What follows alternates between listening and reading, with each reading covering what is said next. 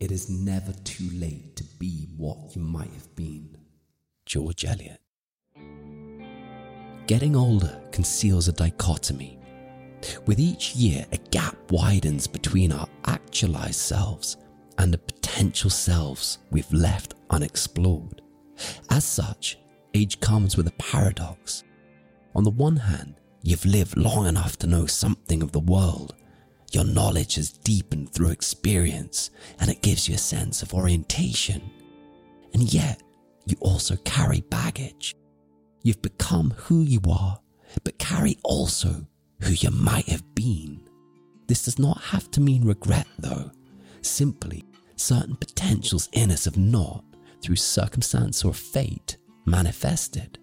However, this sense of what we could become never lets us rest. Or rather, we convince ourselves we've arrived in life while concealing certain aspects of our spirit as if in a secret chamber. We surround this chamber with the comforts of modern life, the so called rewards of achievement. I'm okay with where I am now. I've done my bit. And so we make peace with what we become by boxing up what it is we might be.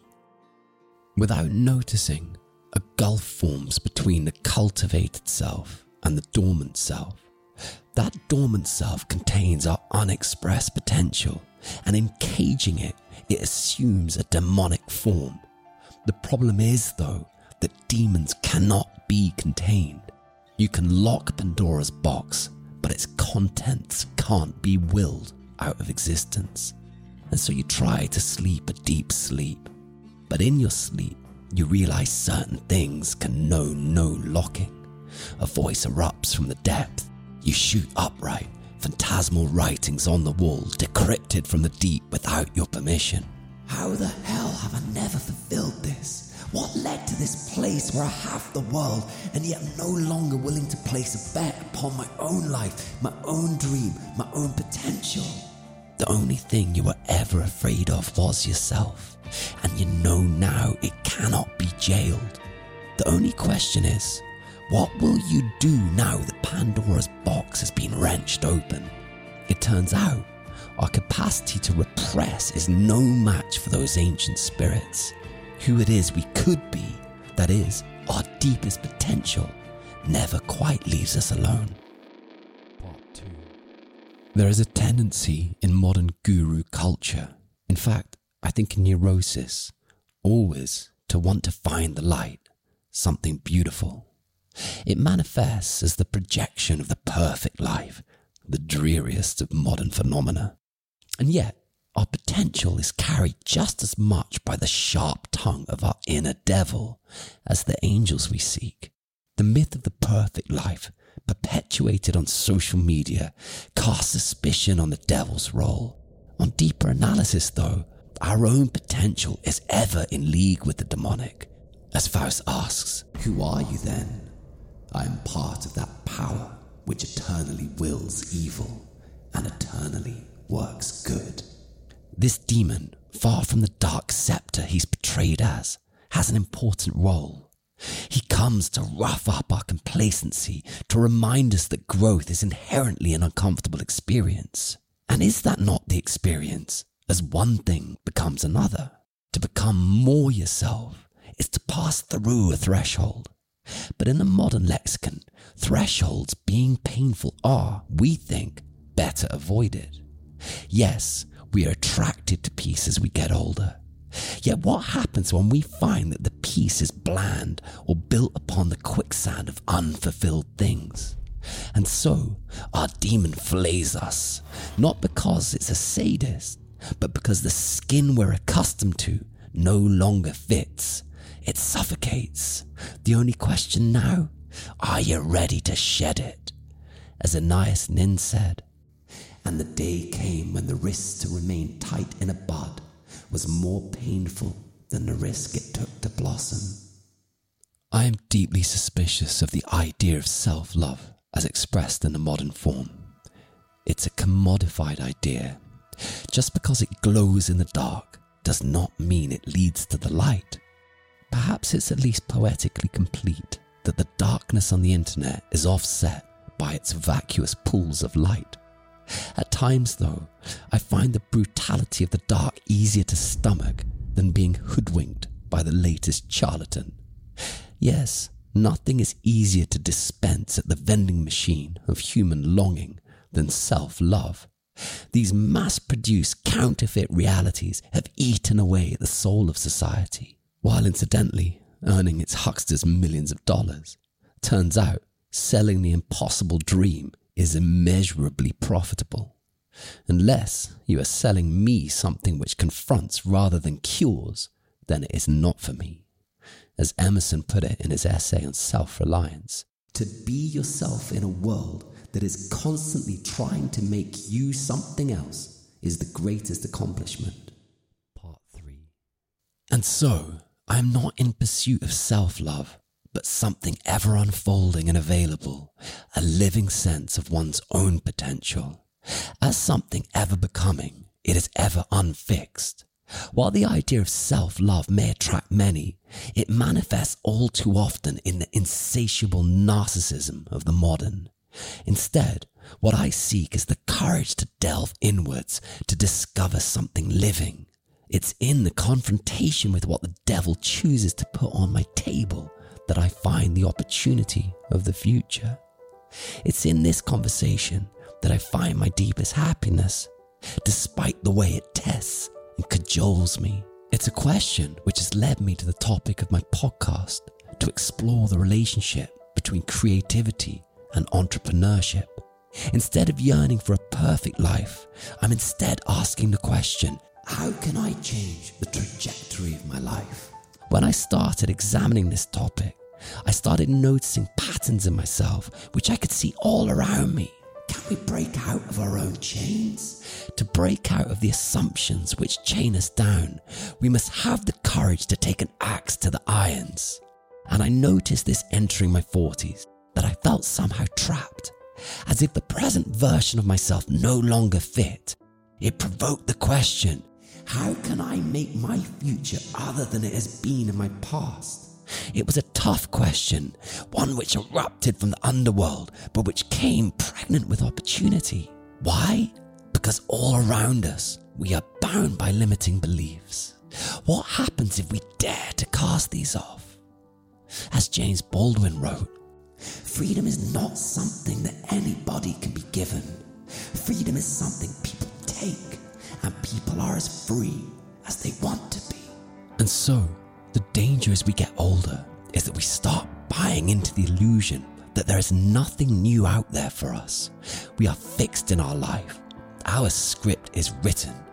Sometimes it manifests as a tired acquiescence to our circumstances, but its sharper edge is cynicism I remember at 17 getting into a conversation with a man in his 40s. He seemed so broken and I wanted to know why. I always remember his answer It's the world, mate. By the time you're my age, you'll understand. You get cynical, and if you don't, you're a fool. And I remember thinking, no, there has to be another way. Somewhere along the way, many of us lose faith in life, and just as critically, a sense of hope. I see this as a premature ending of our spiritual life. Spiritual life, not in an esoteric sense, but as the belief that we can continue to grow as we get older. I see it everywhere.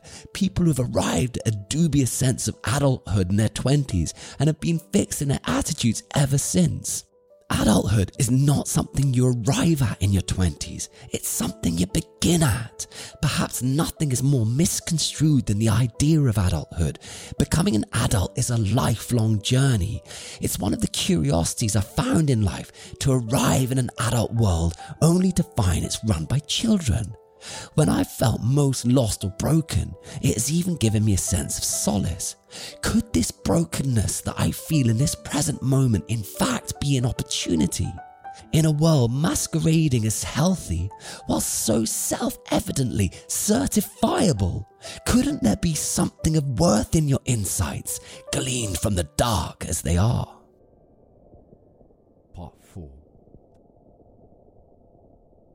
I set up my podcast because I decided I wanted to invest in hope. The devilry of cynicism is that it says everything is already decided for you. That no matter what you do, your life cannot be changed. And yet, as I get older, believing in hope as an abstract is no longer enough for me. I spent my 30s reconciling my spirit with the conditions of existence, mortality, loss, and the question of suffering. Yet it's your job as you mature to break down your insights into a communicable form. The newsletter and the podcast are two ways I'm trying to transform these abstract insights gained from a life in the arts into a more concrete form.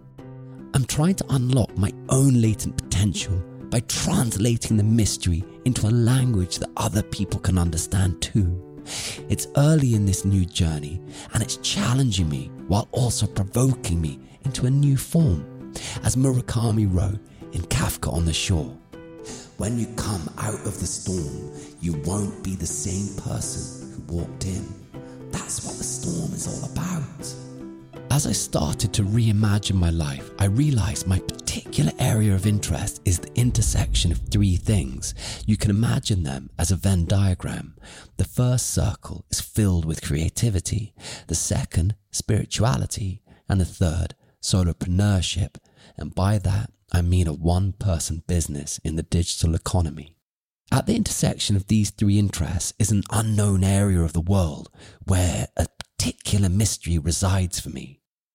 On the one hand, there is so much I know about these subjects, and yet at their intersection, they clash, fuse, and merge. It's this energy I'm drawn to, and which I've made my own unique challenge to decrypt, decode, and decipher. I believe passionately that there is enormous value in this intersection. In learning about it, I hope to help others find new pathways in the maze of their own lives. That also presents an opportunity even if its shape I'm not yet sure of.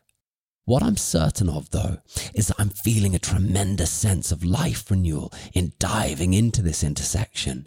I'm feeling creatively inspired in my filming and songwriting, eager to connect with others in fresh ways, and hopeful about building a business in the future. Some say never tell others your intentions because it only sets you up for failure. I say success and failure be damned. Does it make your heart beat? As Ralph Ellison wrote in The Invisible Man, life is to be lived, not controlled, and humanity is won by continuing to play in the face of certain defeat. Part 5. Coming from the arts, the idea of a personal brand has always been anathema to me. My life philosophy has been less about trying to build something specific, but rather about following my intuition. And yet, in my attempt to decode what I'm trying to do in the world, I'm getting more specific. So I'm setting out my stall at this intersection between creativity, spirituality, and solopreneurship. Let me explain what each represents to me. I see spirituality as the way that we wrestle with the condition of being human, especially in regard to our relationship with the world. Creativity, on the other hand, is the way we dare to shape and express our spiritual inklings into a new and communicable form. And finally, solopreneurship I see as the ideal vehicle by which we can utilize our potential in the digital economy. That is, to share the knowledge we've built up over a lifetime in a way that both brings tremendous value and for which we can be paid for. The reason I'm doubling down on a convergence of creativity, spirituality, and solopreneurship is due to three concerning trends I've observed in recent years. Trends I believe I can positively influence in some way. Those trends are 1. The despair felt by today's artists, 2. The digital economy's lack of appeal to those over 40, and 3. Society's waning attention span thanks to social media. The reset I'm making in my life is one I see as possible for many who feel stuck. But the reason I've got so serious about it and expressing it is that you have to dare to live what you intuit. The first thing I had to realize it's not too late. However, once you dare to actually challenge where you've got to, you have to be bold enough to implement the changes in yourself. That means not just drawing out your dormant potential, which is a painful experience because you won't like everything that you find there, but also fronting up to your own life. As Viktor E. Frankl wrote, When we are no longer able to change a situation, we are challenged to change ourselves. So for me, the spiritual represents the universal. The creative represents how the individual expresses the universal. And solopreneurship is how that expression is formulated in a way that allows us to function in the real world. The intersection of these three concepts is energized by one thing that is, the spirit of hope. As someone in my 40s, this sense of hope has arrived as a form of revelation that the demonic voice of potential inside us does not have to manifest as a form of destruction. Rather, we have the potential to renew our lives and to give back to the world by doing so. This potential is ever available, ever potential in us. For me personally, these insights have emerged out of one of the most difficult periods of my life. I've covered this in great detail in the project I'm now striving to complete, the Isolation Diaries. What has arisen out of this turbulence is the decision to affirm despite the darkness. That is the characteristic of a newfound faith in life. That is to dare to live with hope. However, this hope must be rooted in a commitment to action. This is not just how we fasten ourselves to the real world, but how we deliver proof of concept. As an artist, it's too easy to linger in a netherland hoping the world will just get it. No, it's your job to break the mystery down and deliver it in a communicable form. If you do that in a way that others understand and which brings value to the world, then the world will reward you for it. For me, the act of asking the hardest question, is it too late for me, has kick-started a period of regeneration. As Carl Jung said, until you make the unconscious conscious, it will direct your life and you will call it fate. Part 6 I've discussed the demon of our own potential and how so many of us lock it up. Why then don't we simply unlock it? Fear. We fear the regret of what we haven't already done. And for many of us, regret is an animal best kept caged. As such, we marry ourselves, subconsciously at least, to the illusory idea that if we haven't started already, then why the hell start now? It's a limiting belief and it's one we must ransack. To do so, we need to do two things. The first is to make a deep spiritual effort, and the second, a practical commitment. The spiritual effort says, What can I be? The practical commitment says, What can I do? In the clash of these two forces, I've found my life extraordinarily re energized. Why? Because their collision expresses the essence of the human condition being versus doing.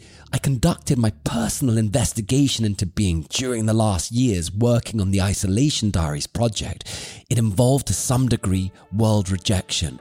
That is, exchanging the meaningless, fragmented, distracted confusion of the modern world in the pursuit of my own center, as Lao Tzu put it. At the center of your being, you have the answer. You know who you are and you know what you want.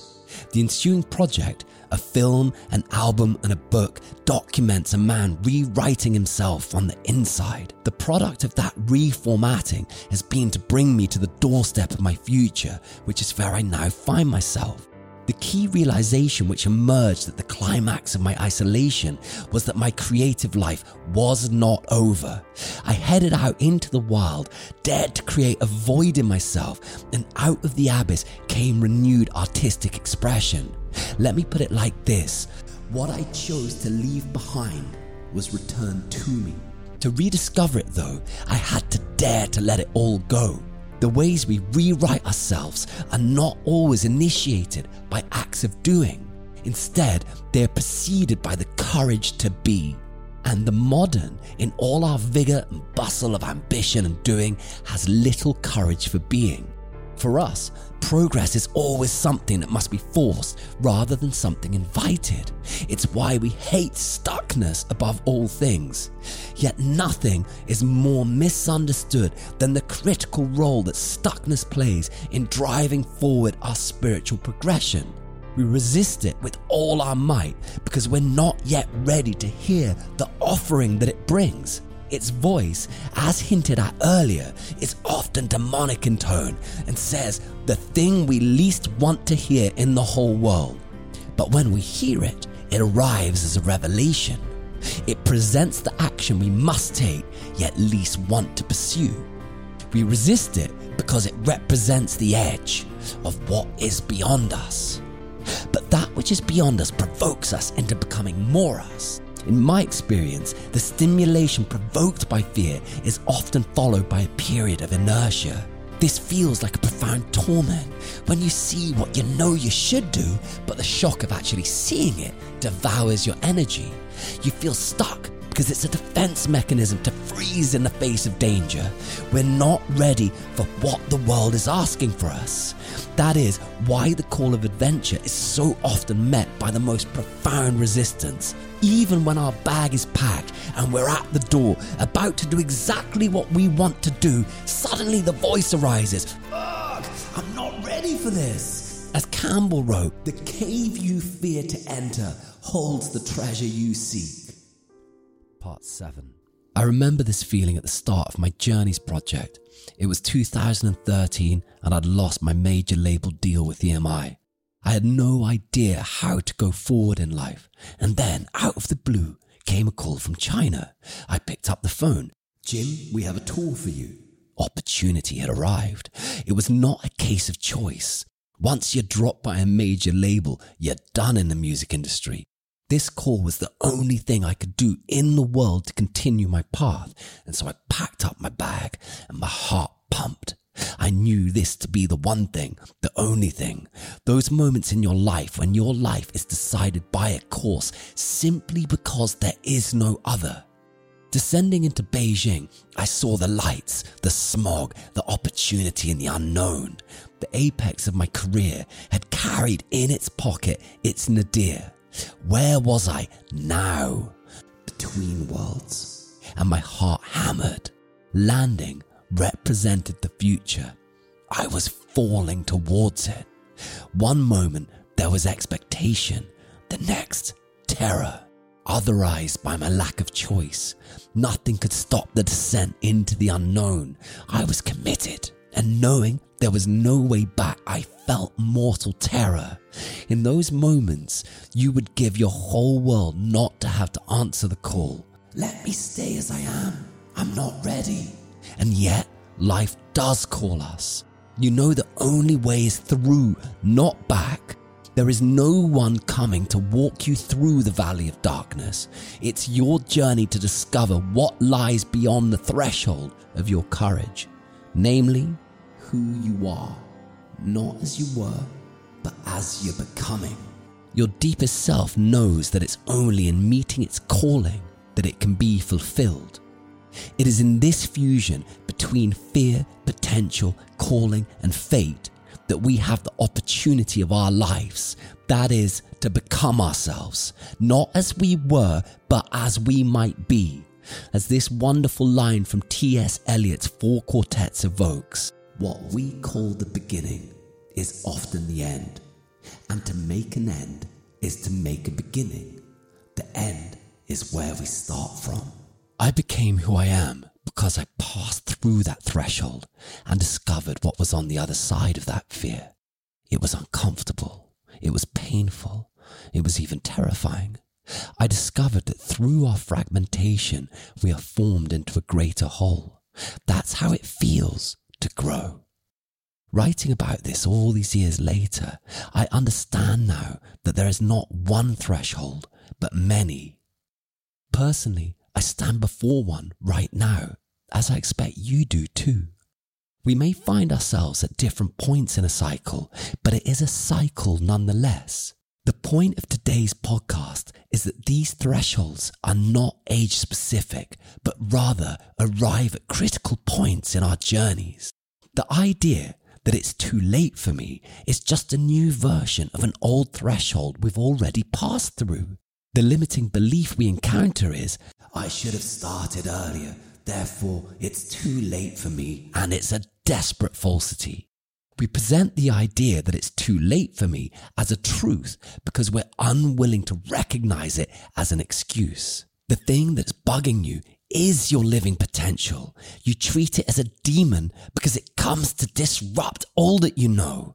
And so the world weary part of you shuts it down. That shutting down is called repression. But why not ask instead, what would it really mean to start pursuing that thing you deem is too late for you? Well, very often there are three excuses we use. I don't have the energy, I don't have the time, I don't have the skills. And yet, the very confrontation with what it is you deem yourself lacking is the very area where your growth awaits. Often, it's too late for me means I am no longer willing to go through the pain of growth. We can visualize that growth because it manifests symbolically in front of us, usually as a hard challenge. And yes, the journey of becoming who you are is the hardest challenge of all. Why? Because it's only ever provoked into existence by answering the call of the unknown. The road to becoming who you are is ever forward, and the notion that it's too late for me is simply an excuse that we use to cauterize our growth. The reality is that we get set in our ways. To take on something new, especially new growth, means that we have to disrupt our own patterns, and yet why not shake up the kaleidoscope? If you're lacking energy, why not orientate your life towards rebuilding it? We don't have enough energy because we've fallen victim to the modern curse that we have no time. But why do we have no time? Because we've made ourselves busy to the point of madness. And yet, busyness is the defense mechanism we use to shut down the voice we fear most that of our own potential. As Marianne Williamson writes in A Return to Love, our deepest fear is not that we are inadequate. Our deepest fear is that we are powerful beyond measure. Our modern fantasy is that if we make ourselves busy, then we must be growing.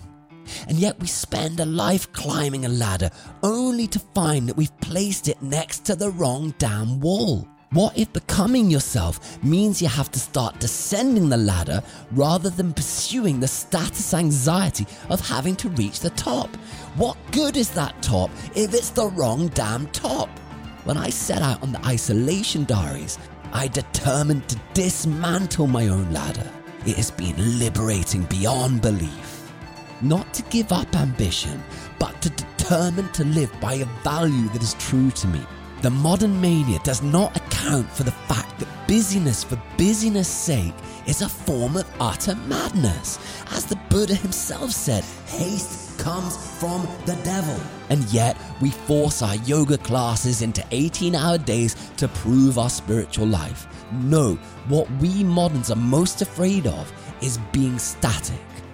And yet, stare into the static and you notice the nothingness is electrified and full of potential. Why? Because static is generated by external disturbances clashing with our own internal circuitry. Its product? A hailstorm of energy and potential. As Nietzsche said, one must still have chaos in oneself to be able to give birth to a dancing star. Part 8. And so, how do we challenge the voice which says it's too late for us? We may have to first reduce our world so that we may rebuild it. We're afraid of stopping because static space is erratic. We will be confronted by ourselves more, not less. And at the start, it very well may scare us because we are not used to it. We claw back time from the fates only to find that the inner voice is not singular but multiple. We discover these voices as doubts, and the thing about doubts is that they are like hydras. You sever off one head and then many more grow in its place. It turns out that we feel we were right to restrict entering this space of recreation after all. Because in entering it, you have to grapple not with things separately, but with the whole. It's in this confrontation that we learn to know about ourselves anew.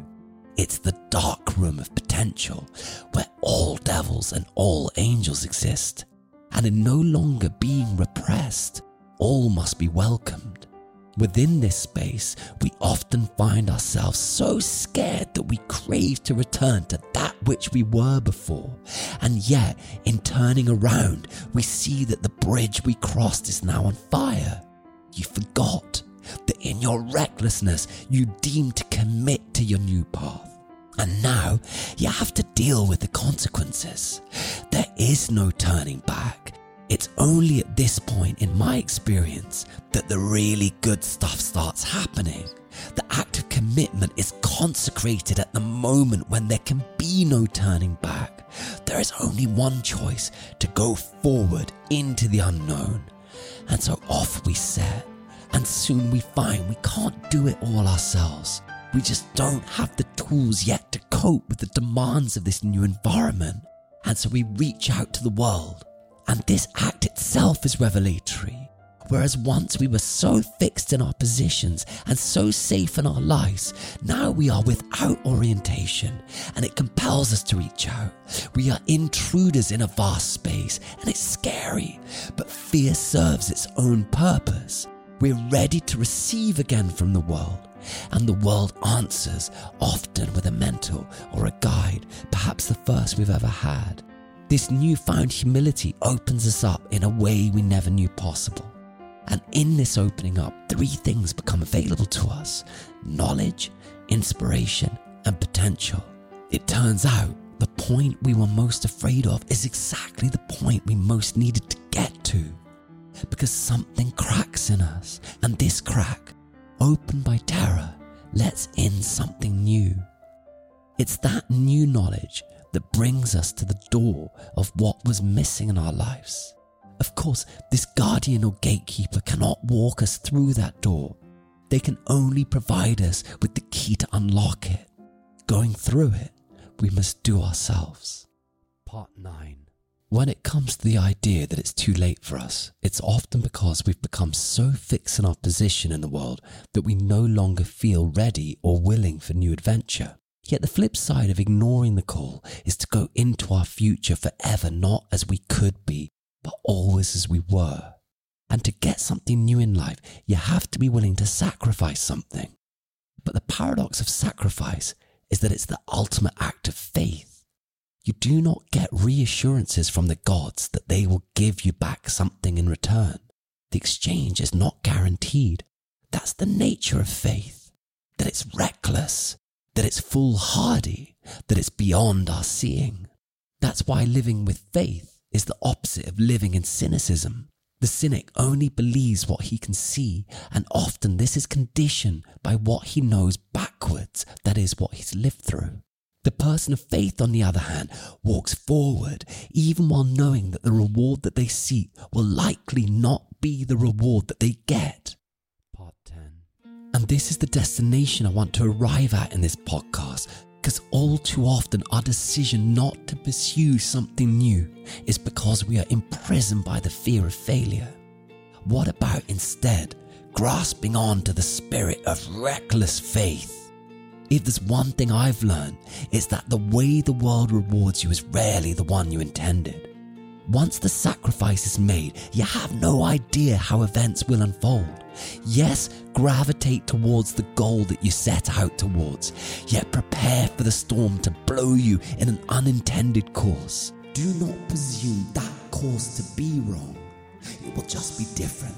It is what you learn in the storm itself which makes you who you are, not the destination, but the person formed as you get there. We want to achieve our goals as some type of token we can present to the world as an emblem of our becoming. And yet, your becoming is not expressed in what you build, but who you become while building it. That's your true legacy. Final thought. So say to yourself, it's not too late. You have no idea what the world has in store for you. It will challenge you it may even break you. But in that breaking, you will be made anew, rewritten from within into a shape you never thought possible. Because that's what happens when we enter a threshold. We are smashed by the storm, and in surviving emerge not as we were, but as we were meant to become. Our trajectory, once fixed, is now open. It's not